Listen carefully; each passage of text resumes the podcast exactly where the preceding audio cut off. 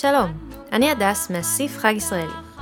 לכבוד חג החנוכה, אספר לכם כמה סיפורים על גיבורים של החג שאתם כנראה עוד לא מכירים. חג שמח! כל הכפר לבש לבן. המטעמים כבר היו מוכנים. שמלתה הצחורה, שאימה תפרה לה במיוחד לליל כלולותיה, עמדה מוכנה ומגוהצת בקצה החדר הצנוע. היא שמעה את אחיה רוחצים עצמם בחוץ לאחר יום העבודה בשדה, ומתכוננים למסיבת החתונה שלה. רק היא, חנה, לא הצליחה לשמוח. הארוס שלה היה יקר לה מאוד, והיא ציפתה לרגע בו יבנו ביחד בית.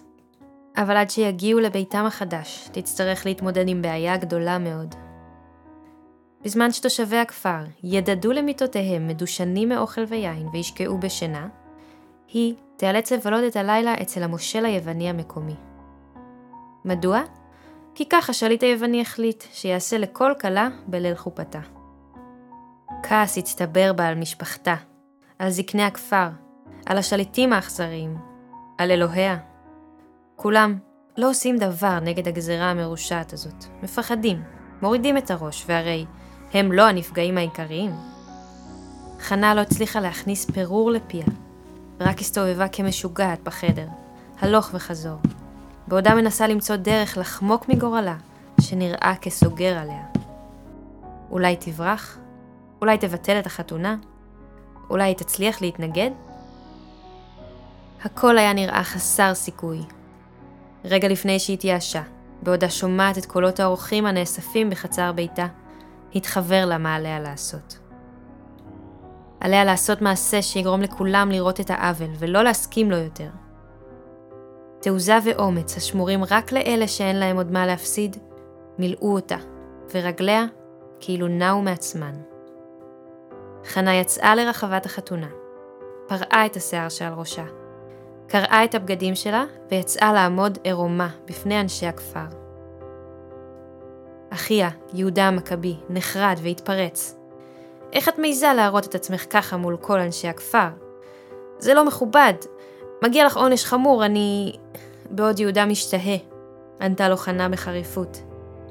האח אתבזה לפני אחי ורעי, ולא אתבזה בעיני ערל וטמא שאתם רוצים למעול בי ולהוליך אותי אליו. או בעברית של היום, מול כל הכפר אתה מתבייש, אבל לא תעשה כלום נגד זה שתצטרך לבלות את ליל כלולותיי אצל המושל היווני? שקט השתרר בקהל. גברים השפילו מבטיהם בבלבול.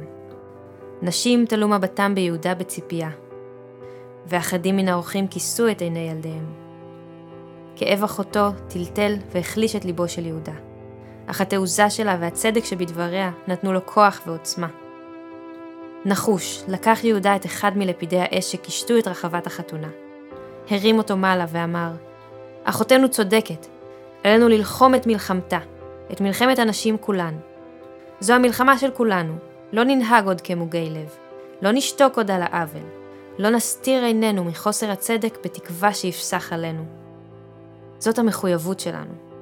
בכוחנו, בכוח היחד, נוכל להבהיר ליוונים שלא נסבול ולא נספוג עוד פגיעות בחפים מפשע, ועינוי נפשנו וגופנו.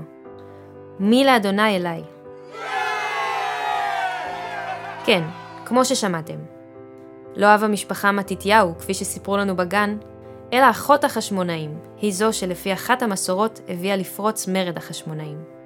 גזירות אנטיוכוס המוכרות לנו כללו איסור על תפילה ועל ברית מילה, וכן ציווי לאכול חזיר, אך חלק מהגזרות הקשות ביותר של השלטון ההלניסטי כלפי היהודים פגעו בעיקר בנשים. כאשר חנה הייתה אמורה להתחתן, היא החליטה לשים סוף לגזרה האכזרית כלפי הנשים, ולעשות מעשה אמיץ ומסוכן שעורר את כל העם להכיר בעוול ולהרים את נס המרד. נהנים להאזין לפודקאסט שלנו? עקבו אחרי אסיף חג ישראלי, בפייסבוק ובאינסטגרם, ותקבלו תכנים נוספים מבית היוצר שלנו. הצטרפו גם לקהילת הפייסבוק ביחד על הגג, שבתות וחגים במשפחה, בשביל לשתף דילמות ומחשבות בנושא שמעסיקות אתכם. וכמובן, מוזמנים תמיד לאתר www.asif.org.il